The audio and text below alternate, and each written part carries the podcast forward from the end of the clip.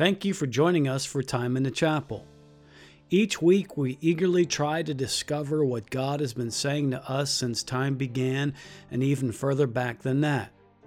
Sometimes it's right on the surface.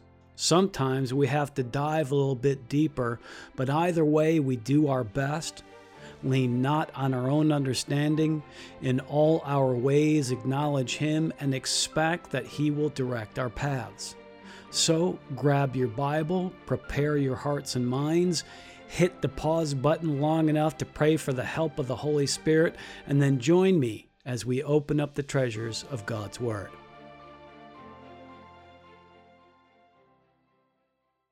We are in the midst of a series. Now, I argue that this is the most important series we'll ever do.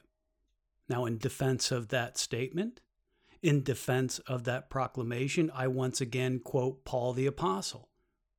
And if Christ be not raised, your faith is in vain. Ye are yet in your sins. 1 Corinthians 15:17. There is no point in being a Christian if Christ did not leave that tomb.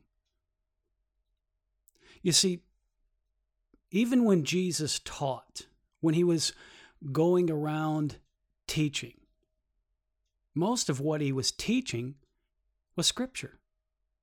Very little of what he said had originated with him in his physical incarnation.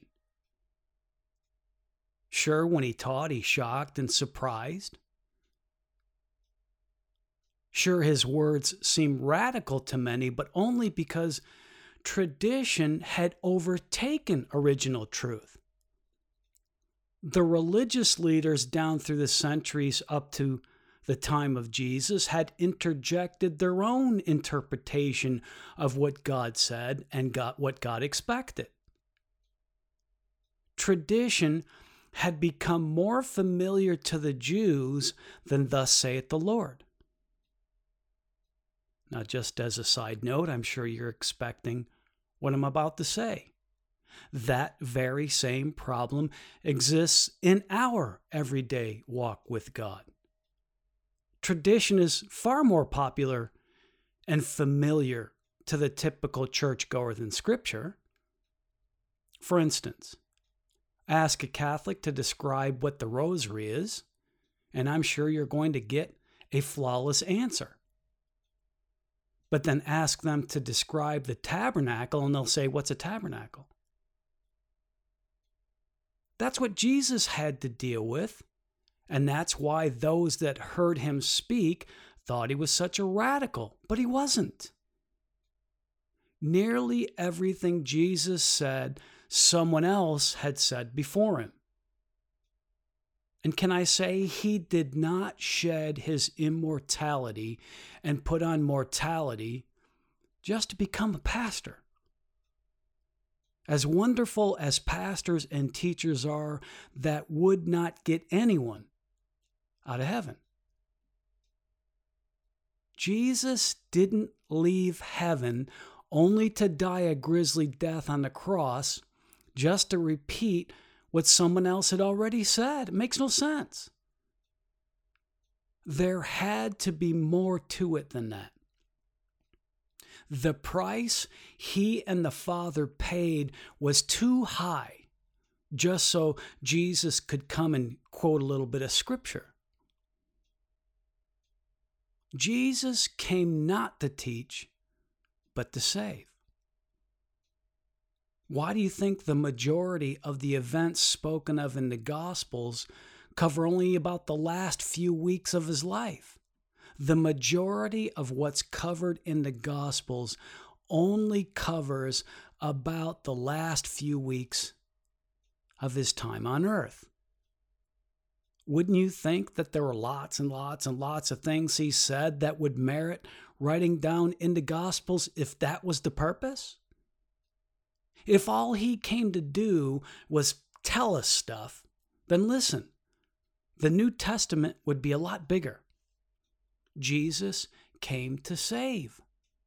That's it. Yes, he said wonderful things. Yes, he was a great teacher, but that was his nature. That was God's nature. Jesus came to reveal God. And what we see Jesus doing, teaching flawlessly, preaching perfectly, was the nature of God. But his purpose, the purpose of Jesus on this earth, was to die and rise. And that's why we've taken the time to focus on that death and resurrection. Now, in the previous installment in this series, we laid out some of the facts that relate to the resurrection. Down through the centuries, God's enemies have tried to sow doubt with respect to those facts. They've tried to say that none of those things happened the way they were written down, to include, by the way, that Jesus ever even existed. Now, of course, that part's no longer a common argument. Nobody argues against the existence of Jesus anymore. There's just too much good historical documentation to make such a claim. And yes, I guess a critic may say, well, yes, but all the documentation is contained in the Bible. That's not true. There are plenty of historical records that mention Jesus, to include, by the way, the Quran. It's such an established fact that we're not even going to address whether or not Jesus existed. It's an established fact. It's well known. You can find records of Jesus all the way back to his time, historically speaking. No one tries to argue that. That fact doesn't get argued. So let's skip right into the arguments against the facts of the resurrection. Now you may be thinking, hang on, wait a second. What about all those other miracles? Don't people doubt and criticize, for instance, I don't know, the raising of Lazarus or the feeding of the 5,000, all those healings? Why skip over all of those and go straight to the resurrection? Well, we addressed that in part one of the series, but let's just go over the highlights. No other miracle makes a bit of difference if the miracle of the resurrection didn't happen. You see, it is the resurrection that stands as proof positive that all of those other miracles happen, because all of those other miracles could only happen if Jesus was the Messiah. Now, all of this is scriptural. All we need to do is prove that Jesus is the Messiah, and there's no way to doubt or to argue or to refute that all of those other things happened. If Jesus is the Messiah, then he had the power to do all of those other miracles and much, much more, as a matter of fact. Those things that happened, the eyes to the blind, healing the sick, all of that was foretold by the prophets who said the Messiah would do those things. Prove that Jesus was the Messiah, and all of the prophecies are proven, including those other miracles. Does that make sense? Prove the resurrection, and why does it matter if anything else happened? If he came through that rock, does it really matter? What, anything else? Yeah, he came through a rock, but the feeding of the 5,000, that seems a little far-fetched. No one's going to say that. No one's going to say, okay, I accept that he rose bodily from the tomb, but did he really turn water into wine? Sounds ridiculous. So prove, and when I say prove, and I said this last time as well, when I say prove, there's only so much you can do. And that also goes for just about any fact. You can't necessarily prove anything to anyone that wasn't there with 100% certainty. At some point, you have to put faith into it, and that's exactly what God wants from you with respect to Jesus, with respect to the resurrection. So with that once again out of the way, let's go. Now again, in that previous lesson on this topic, we refuted the general claim that somehow the resurrection account of the Bible is just a common myth that's found in all major religions and should be disregarded because of that. Now, we quickly dispelled that assertion because, among other things, no other religious leader, no other reported religious martyr actually predicted his death and resurrection as precisely as Jesus did. You see, he not only foretold of his arrest, conviction, and execution, but he had to facilitate it. He went where he shouldn't have gone, said the things he shouldn't have said, and frankly, didn't say the things he should have. Jesus behaved, listen to me, as if his so-called martyrdom was just part of the plan. Listen, no true martyr seeks martyrdom because martyrdom damages movements, by and large. Jesus was no martyr. That's what makes his saving death and resurrection unique. And that's what makes the argument this is just some common religious myth false. This is what separates the Christian claim of a divine Savior from all others, and it gives it that ring of authenticity.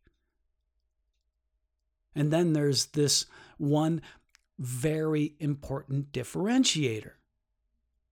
The witnesses. People witnessed Jesus' resurrection. Listen, the story of the resurrection wasn't just some isolated, random, rambling account of some questionable individual seeking attention. The resurrection wasn't a story made up years after the event.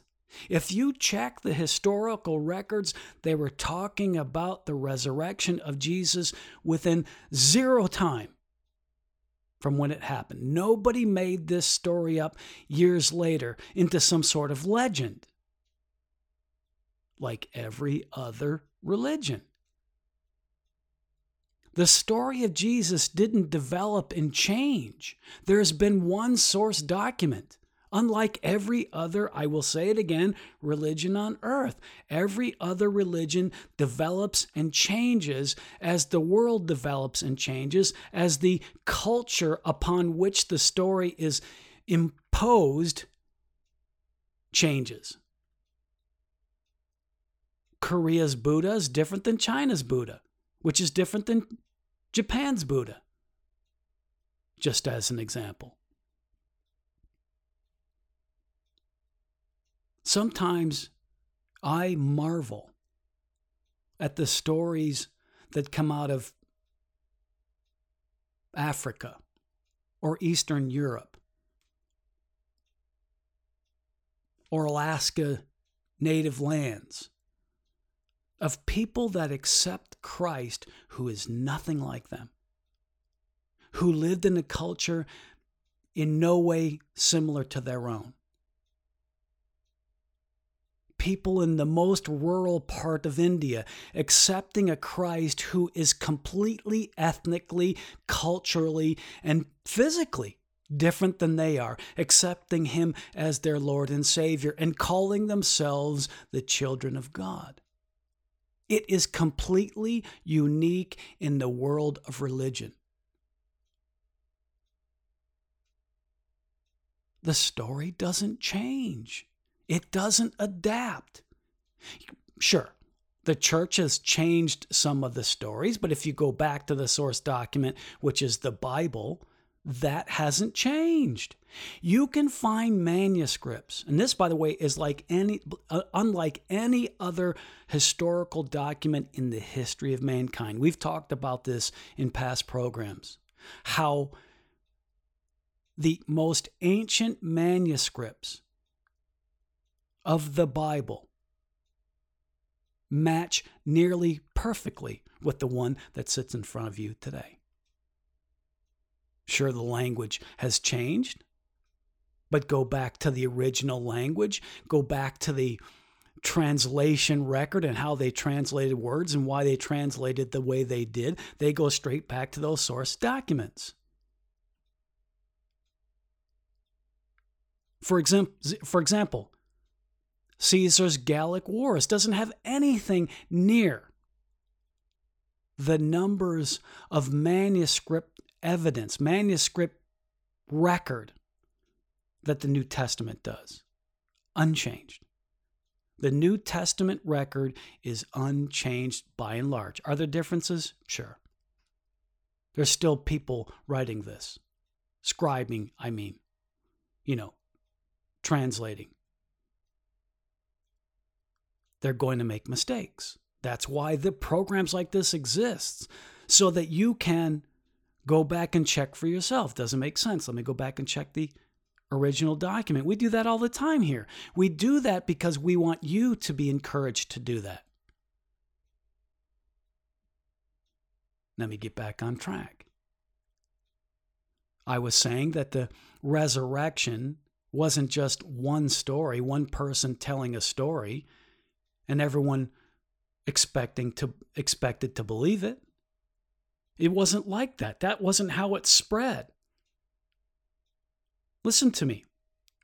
3 days after Jesus died, 3 days, rumors started circulating that a number of people had seen him alive. And as time went on, more and more were added to that number. More and more were confirming that they too had seen him. In fact, it's these reports of appearances that started to worry the religious leaders, I'm sure. They had become so common that all the enemies of Jesus could do was just try and stop people from talking about it. They knew they couldn't counter all of it by saying it was all a lie. That was impossible. Too many people were saying the same thing. By the time they said Mary was a liar, here comes Joseph. No, I saw the same thing. Well, you're both liars. Well, here comes James. He said it. He said the same thing. Bartholomew. Yeah, I saw the same thing. Okay, everybody, stop talking about it. That's exactly what happened. They first tried to say you're all lying, but then there were too many people coming along saying, no, that's not true. I saw it too. I saw the Lord. All right, fine. Everybody stop talking about it.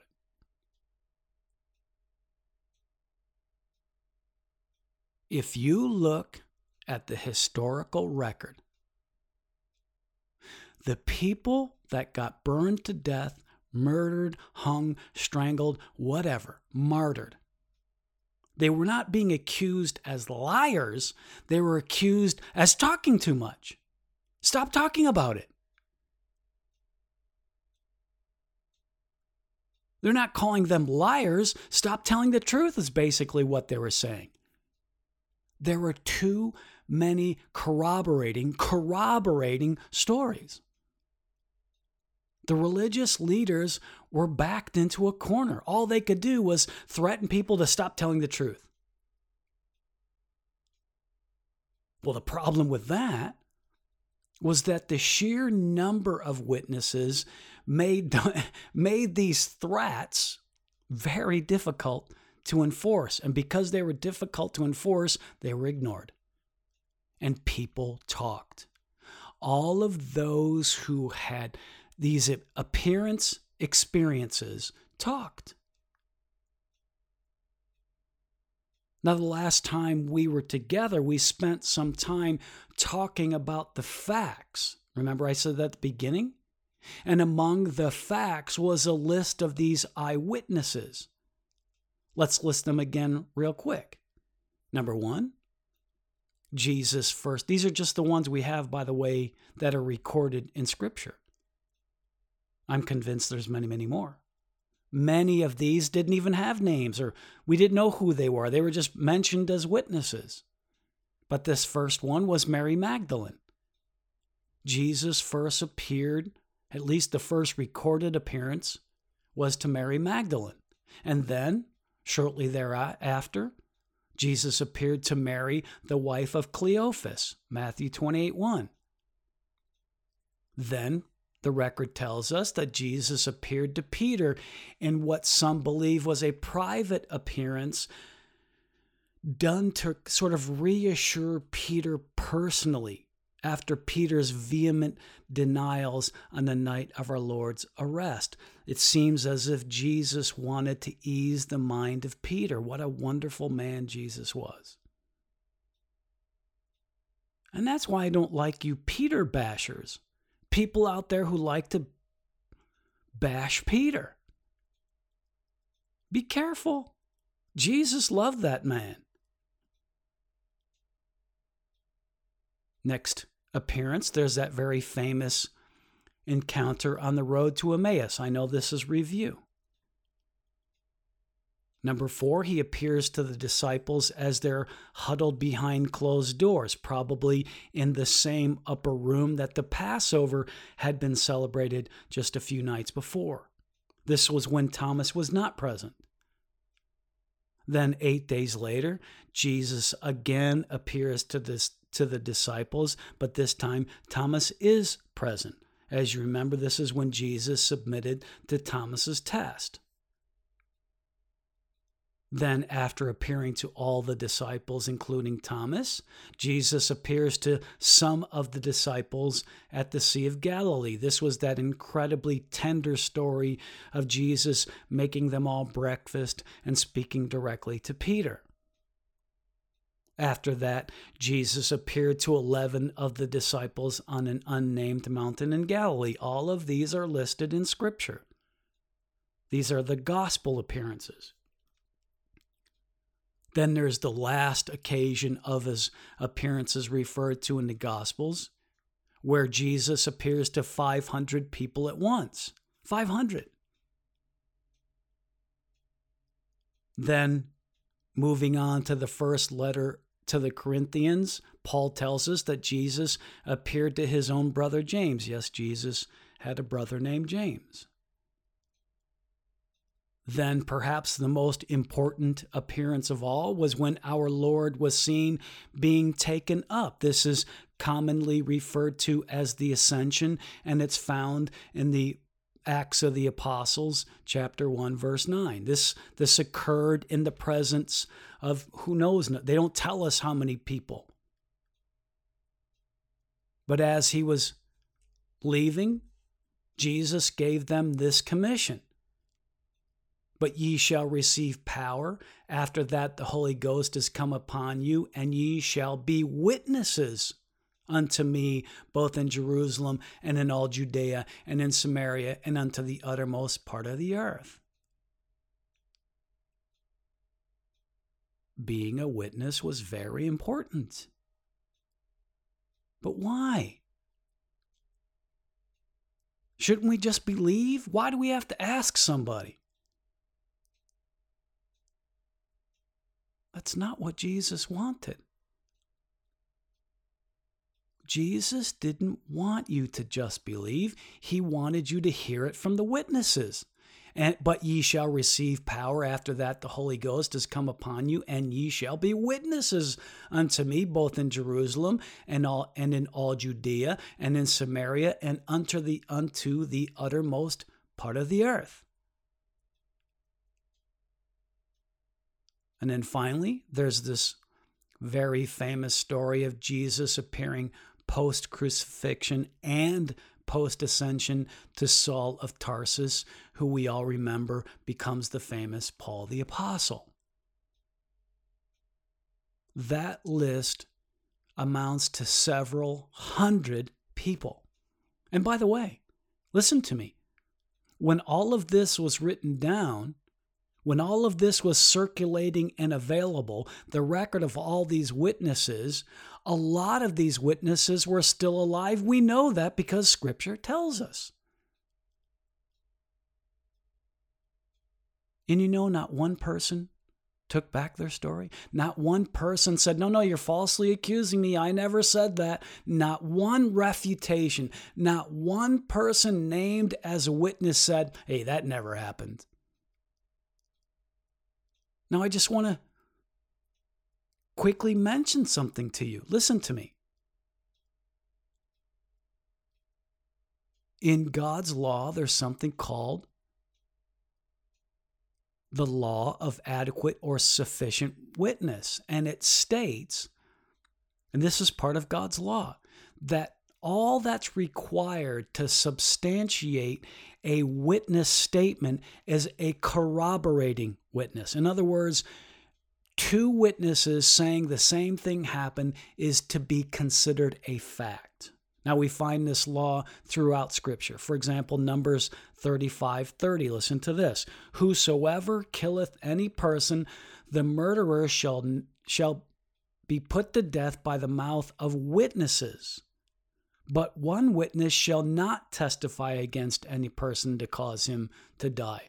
In other words, you cannot convict a murderer on the witness account of one person. It will take at least two.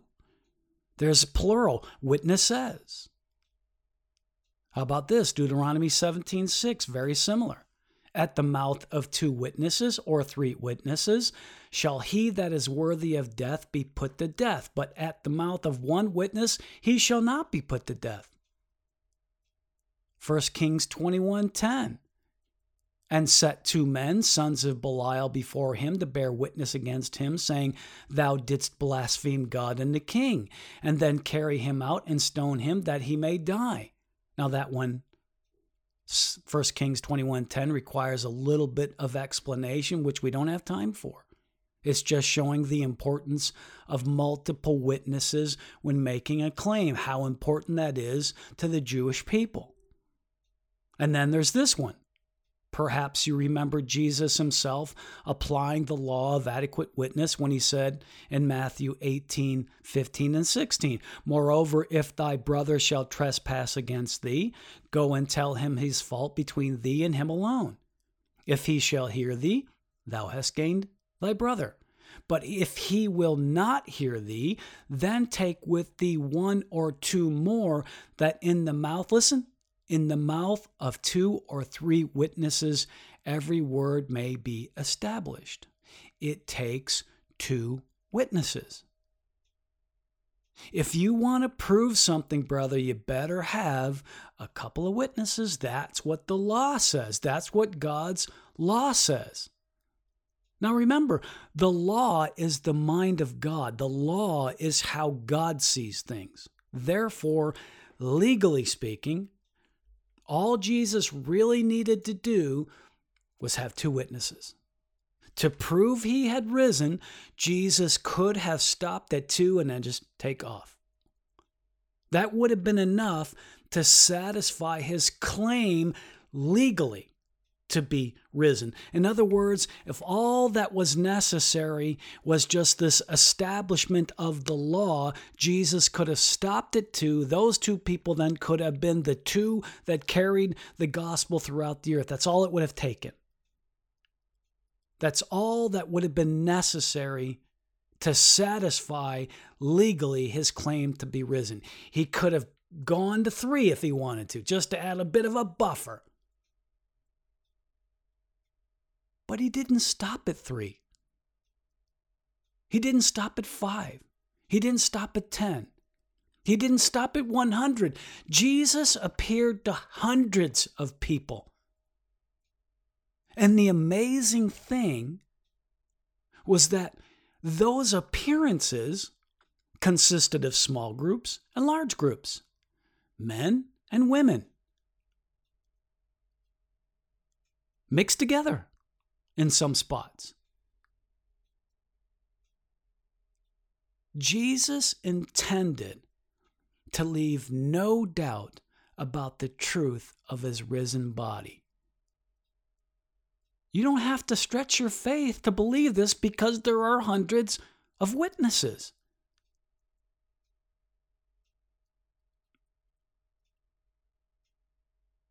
You don't have to base your belief of the risen Christ on some spurious information, on some questionable evidence. Let me tell you something. Any attorney on earth would salivate at the thought of hundreds of witnesses. No need to go to trial. Just tell the judge, I've got more than 500 witnesses in one spot, hundreds more than that. Judge would be satisfied. Okay, let's move on. Attorneys would be hallelujah. In any case, God didn't ask you to just believe. No such thing as blind faith in God's kingdom. No such thing. God mercifully went above and beyond his own law, which said all he needs is two. He went so far above two, plainly and simply out of mercy. Listen, God knows how hard this is to believe. I find that simply amazing that God is interested in strengthening our faith for this journey. Faith strengthening is part of God's plan. You know, in most of the other religions that get practiced by mankind, their God or gods are cold and disinterested in the lives of the ordinary worshiper. Not so with our God. He's obligated himself to helping us, and the most important way he does that is by helping our unbelief. That overwhelms me. It overwhelms me. Our Savior is not a myth. He is a witness to and attested to fact. By the way, one more general point about the witnesses. Listen to me. At the time, being a witness to Christ meant certain death. Now, unlike today, when the worst we get for saying, hallelujah, Jesus is risen, is some mean troll post on our Facebook page. For the first few hundred years, it was not only illegal to be a Christian in many parts of the world, it was not only against the law, but the punishment for breaking that law meant being beheaded, mauled by lions, burned at the stake, murdered. Those earliest witnesses to Christ weren't making up a story, nor were they merely paying lip service. They literally laid their lives on the line in support of their personal testimony. Now, I know there's some who will argue, well, really, that's religious fanaticism. Is that so unusual? Isn't it just possible that Jesus, like so many men of renown, attracted this large following because he was just charismatic? He was sly. He was just playing on the ignorance and the superstitions and hopeful expectations of this desperate and oppressed people. Isn't that possible? Maybe Jesus, maybe somehow he found out about this promised Messiah or deliverer and decided to seize upon the ancient prophecy just to make himself popular. Well, let's look at that possibility for a moment. The accepted concept of the Messiah at that time among this so-called ignorant population was actually one of a military conqueror who would come to the Jews and deliver them from their ever-present condition of servitude to a tyrannical regime. Even the apostles gave away that thought when they were talking about how Jesus was going to rain down fire on his enemies and somehow set up a kingdom that they would then be a part of. An earthly kingdom. That's what they thought.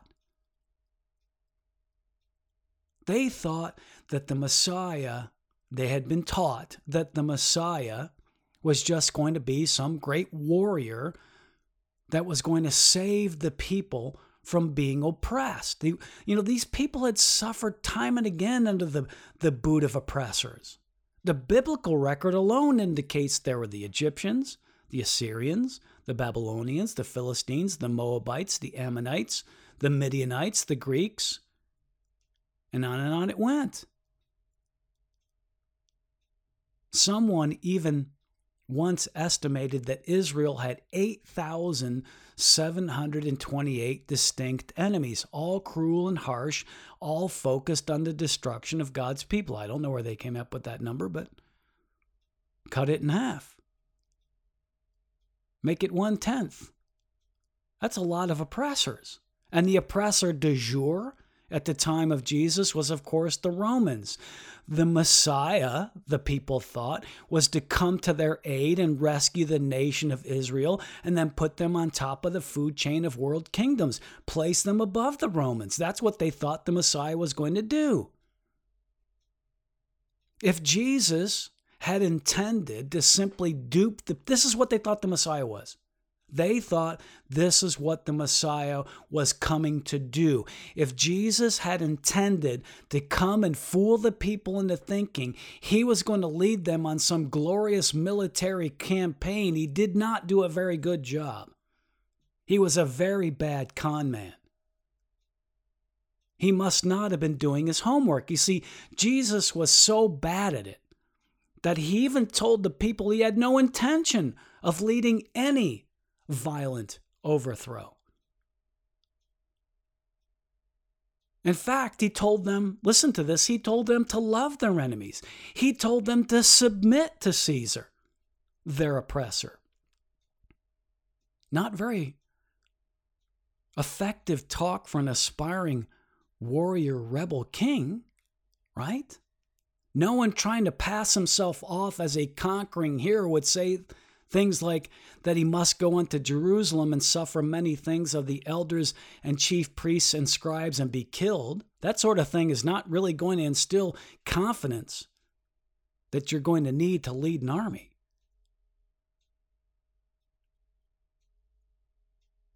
The fact is, every time someone tried to make Jesus the king, he not only resisted it, but make them feel like fools for even suggesting it.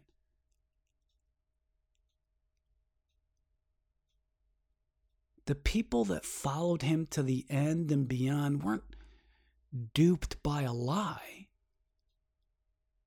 They were convinced of the truth. They even had to change their mind as to what a Messiah was. Now, fine, you may be thinking, okay, well, maybe he was just crazy. Maybe Jesus was delusional and all these people got caught up into it. He thought he was something he was not, and then he paid a price for his colossal miscalculation. Maybe that whole predicting your own death thing was just a lucky guess. Okay, if that's your argument, then you still have the pesky problem of the empty tomb. The tomb was empty, wasn't it? I mean, we would have never gotten this far if the tomb wasn't empty. Jesus' body was never found. Not right after his death, nor any time since.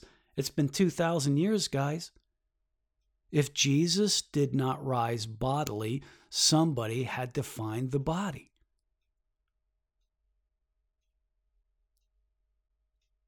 Again, I say, if it had been found, there'd be no reliable talk of resurrection. I've been trying to convince you for 2 weeks now that without the resurrection, Christianity would have gone nowhere.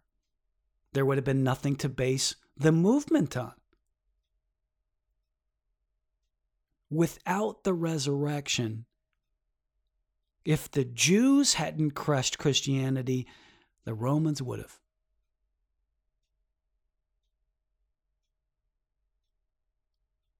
At best, if Jesus had not risen from that tomb, if that tomb was not empty, all Jesus would have had going for him is perhaps standing in line among great Jewish prophets.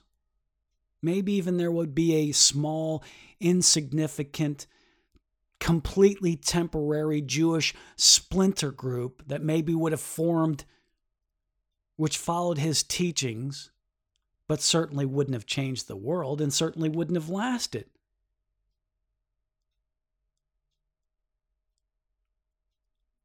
The whole crux of the problem is that empty tomb.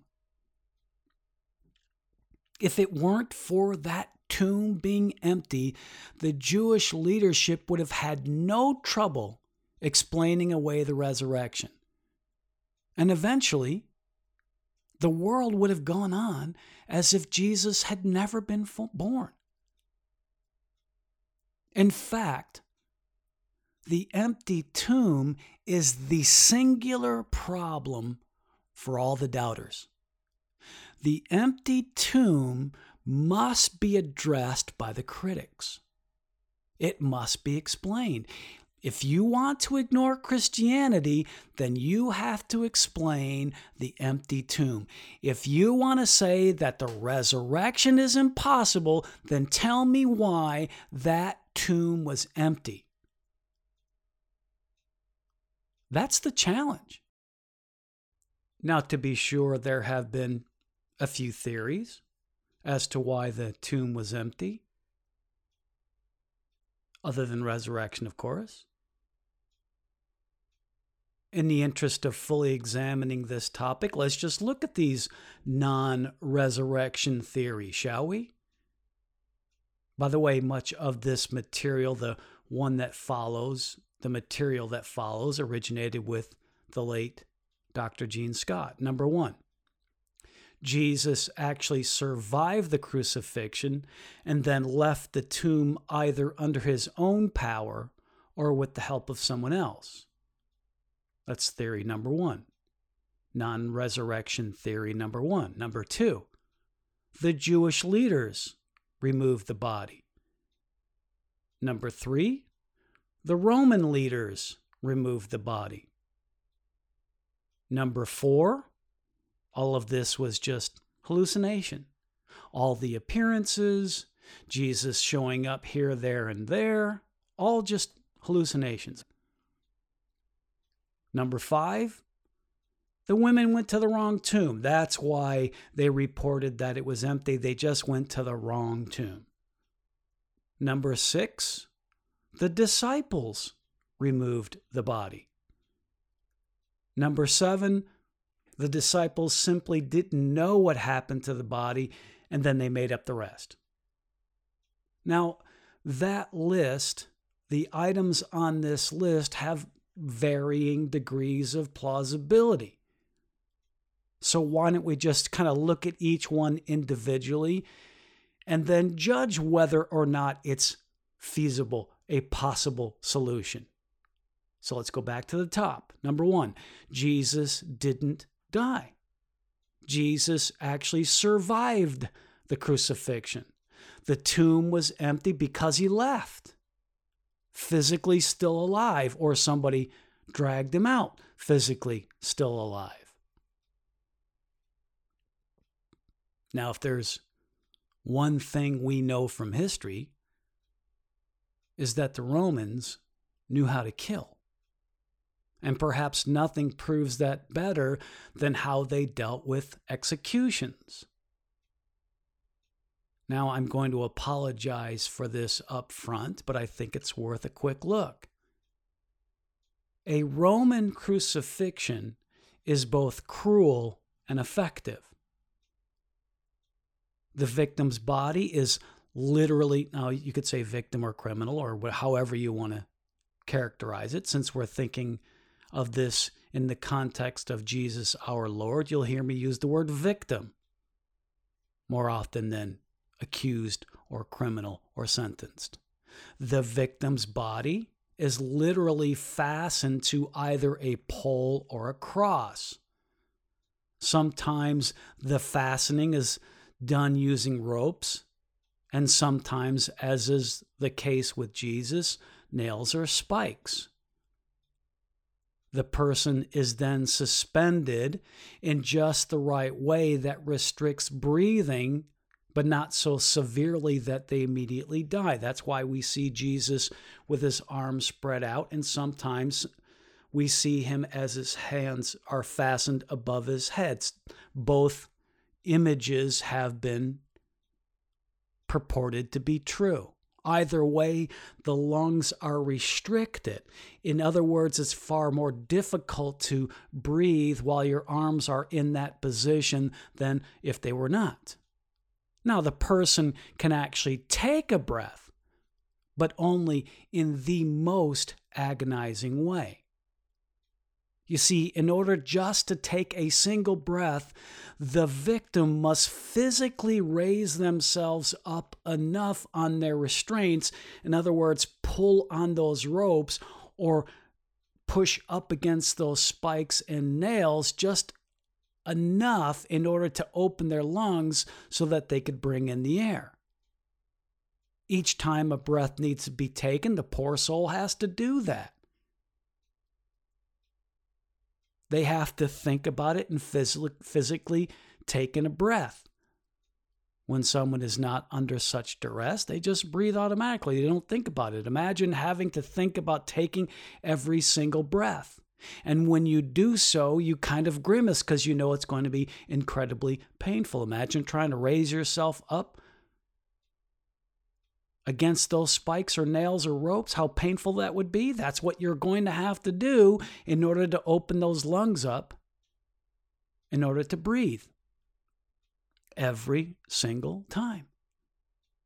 Your body is not going to let you get away with no oxygen. It will begin to panic. It will do what it has to do in order to bring in that breath, even if the mind knows it will be incredibly painful. Eventually, doing this enough times, the victim succumbs either to exhaustion or asphyxiation. Either way, death is painful, terrifying, and slow. Now, typically, we are told the typical crucifixion, we are told, takes about 3 days for the victim to die. Now, as you and I know, Jesus died in about 6 hours. Now, most likely, the reason for the quick death was due to his lack of sleep, the toll on his body from that extreme mental stress, as we saw in the Garden of Gethsemane, the savage beating he received from his captors. All of those things together were part of the problem. We also know that Jesus most likely lost a considerable amount of blood even before going to the cross. Remember, he was given that cruel crown of thorns that obviously penetrated his flesh. I don't know if you've ever seen the scalp bleed, but it bleeds profusely. Then we are also told that Jesus was punched repeatedly by the Roman soldiers, and then on top of all of that, he was whipped. And those whips that they used tore the flesh. Jesus lost a tremendous amount of blood. And there is no doubt that even before those nails went in, Jesus was a bloodied mess. Now, we can be certain of this, not only from the history books and the description of other such beatings and crucifixions, but the prophet Isaiah himself predicted it hundreds of years before Calvary. You've heard this before, Isaiah 52:14. As many were astonied, or astonied, astonished. It's no way of saying astonished. As many were astonished at thee. His visage was so marred more than any man, and his form more than the sons of men. Then to top all of this off, we are told that a soldier stabbed Jesus with a spear. All of this happening to one man in a span of a few hours. Jesus did not survive the cross. So there has to be another explanation for the empty tomb. Jesus did not survive the cross. There is no way he left that tomb either under his own power or somebody taking him out alive. There's just no way. That crucifixion killed Jesus. Well, what's the next theory? The Jews stole the body. Now, this one seems ridiculous, but let's examine it quickly. Now, to be fair, there would be some logic for them to do so. Do you remember when Osama bin Laden was killed by U.S. forces? Well, they didn't bury his body in a known tomb. They just dumped him off of a U.S. Navy ship out to sea, and they told us they did that in order to prevent the veneration of a grave that held this man. That was done to prevent the fanatics from gathering around his gravesite as a rallying point for a resurgence in the ideology attributed to this man. Perhaps those that thought up the idea that the Jewish leaders took the body of Jesus felt that the Jews would be similarly motivated. They didn't want a return to the fanaticism of Jesus by having a known tomb out there where people could gather and protest and argue and point to the tomb and wail and get the people all stirred up again. Maybe that's why the Jews would have stolen the body. Maybe that's the reason why somebody came forward with that theory. Maybe. If there was no physical reminder, such as a body in a tomb somewhere, this little trouble simply would fade away. Maybe that's makes this plausible. Out of sight, out of mind sort of thinking. Well, even if that were the truth, the days, weeks, and months following the death of Jesus did not see a falling away of the enthusiasm for the work of Jesus. Quite the opposite. Those pesky followers started boldly parading around Jerusalem, even during sacred festivals, all the while proclaiming that this man Jesus rose from the dead just as he said he would, as the anointed one of God. It got really bad around town.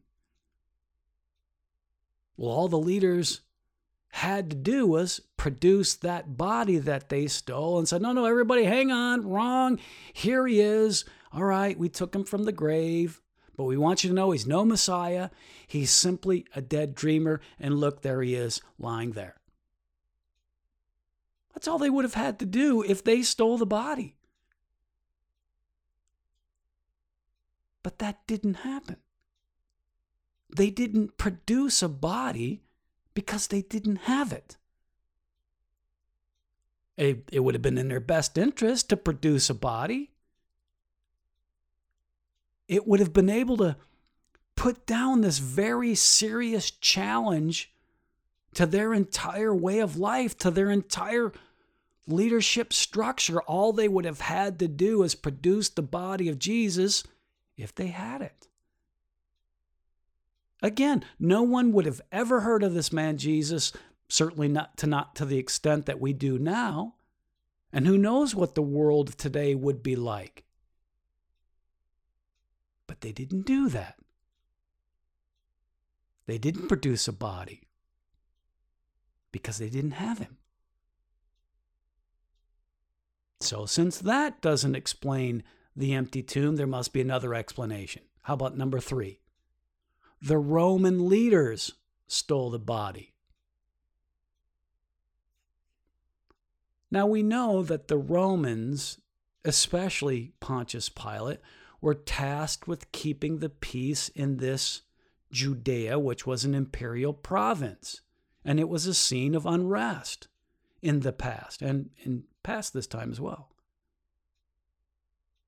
All students of history know that it wasn't, by the way, the brutality of the Romans that kept the empire together for so long. It was the peace, the Pax Romana, that helped Rome's territories to flourish. It was the job of the governors of the provinces to keep the peace, to keep the business flowing. Listen, that's partially why Pilate went along with the Sanhedrin and their insistence on prosecuting Jesus. He saw some measure of danger surrounding letting this man live. In fact, it was after the crucifixion that the Jewish leaders convinced Pilate to allow them to have a guard over the tomb. They said an uprising was still possible even after his death, and that, quote, the last error shall be worse than the first, Matthew 27:64. So, in light of all the possible uprising, Pilate or some other Roman authority decided, well, maybe we should err on the side of caution and take the body ourselves in an effort to prevent anyone getting the idea that he actually rose from the tomb and then being emboldened because of that. Maybe that's what happened. The Romans said, yeah, let's go ahead and take the body. Let's just make sure this thing goes away. Go ahead. You guys take the body and then hide it somewhere. Maybe this whole thing will die down.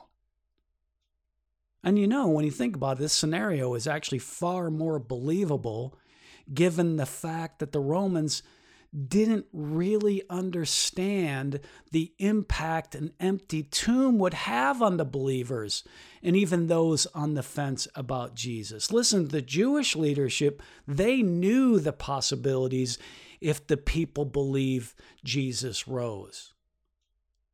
If the people saw an empty tomb, the Jewish leaders knew how dangerous that would be because Jesus predicted his own resurrection. He had predicted his arrest. He had predicted his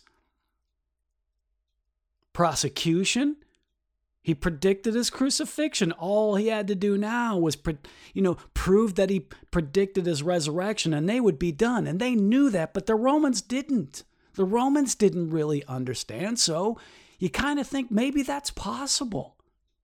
Maybe the Romans, because of their ignorance and because they were only interested in making this thing go away, stole the body. So of the two, the Romans would be far more likely culprit than the Jews to take the body. This actually has some potential to be plausible. But we know that didn't happen either. You know why? Because when Jesus' followers were going around claiming that Jesus survived a Roman crucifixion, that made them look bad. I mean, one of the things that kept the people peaceful was the fear of the wrath of the crucifixion of the Romans. If this guy survived, as evidenced by an empty tomb, it would make them look bad. Again, the Romans weren't thinking he was going to actually raise from the dead. They were concerned about the peace. Well, that whole peace would have gone away if these apostles kept going around saying even mighty Rome couldn't hold them down. And the way they could have stopped all of that? Produce a body.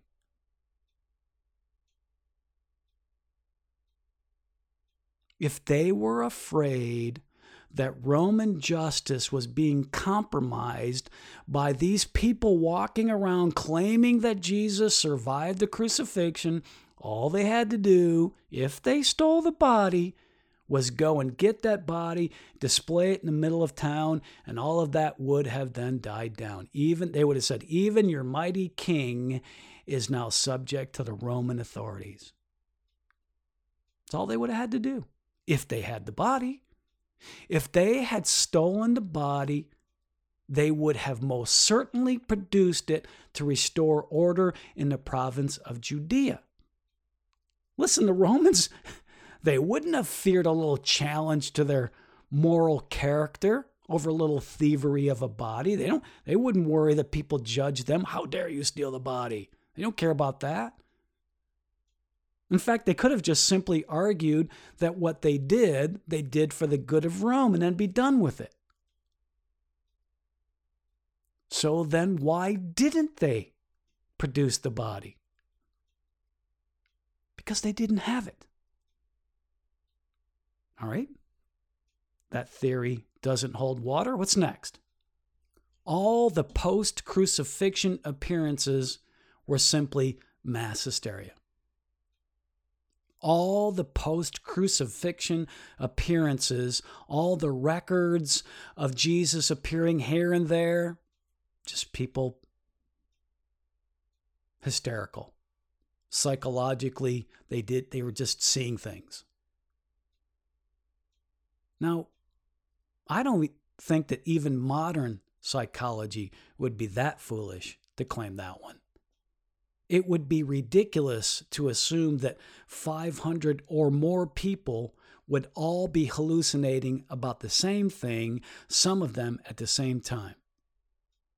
Next, number 5, those first witnesses, the women who went to anoint Jesus' body for burial, simply got lost in the dark and they just went to the wrong tomb. Sounds like a typical male chauvinistic view, don't you think? Silly women, always making mistakes that cause the world to change accidentally. Fine. Let's assume they did go to the wrong place. All that would then have to be done to fix that mistake was go to the right tomb, produce the body, show everyone he was still there, and none of this would have ever taken place. Produce the body, and none of that hysteria would have ever happened. Don't you think that the religious leaders would have checked the story? I mean, these were just silly women, right? You can't take their word. You have to verify.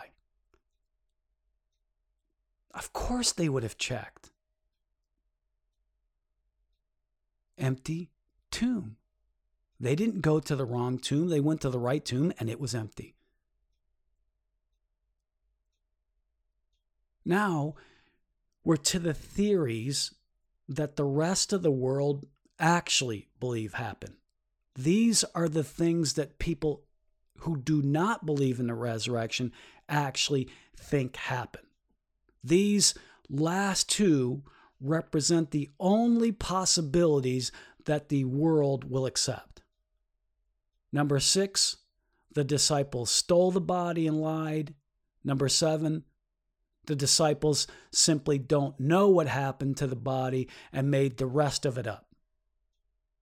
The only possibility, the only real plausible explanation that the world will accept is that the disciples were just a bunch of duped liars.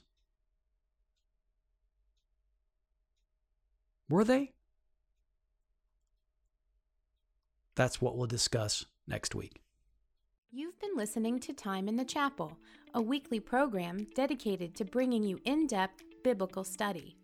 Join us again next time as we search Scripture to learn more about God in your life and you in His plan. Time in the Chapel is a service of Chapel Ministries. Chapel Ministries is a non-denominational ministry with a mission to feed hungry souls. Please consider supporting this program financially. For more information, please visit our website at www.timeinthechapel.com or email us at info@timeinthechapel.com. Be sure to look for us on Facebook by searching for Chapel Ministries. Click follow to get all of the latest information.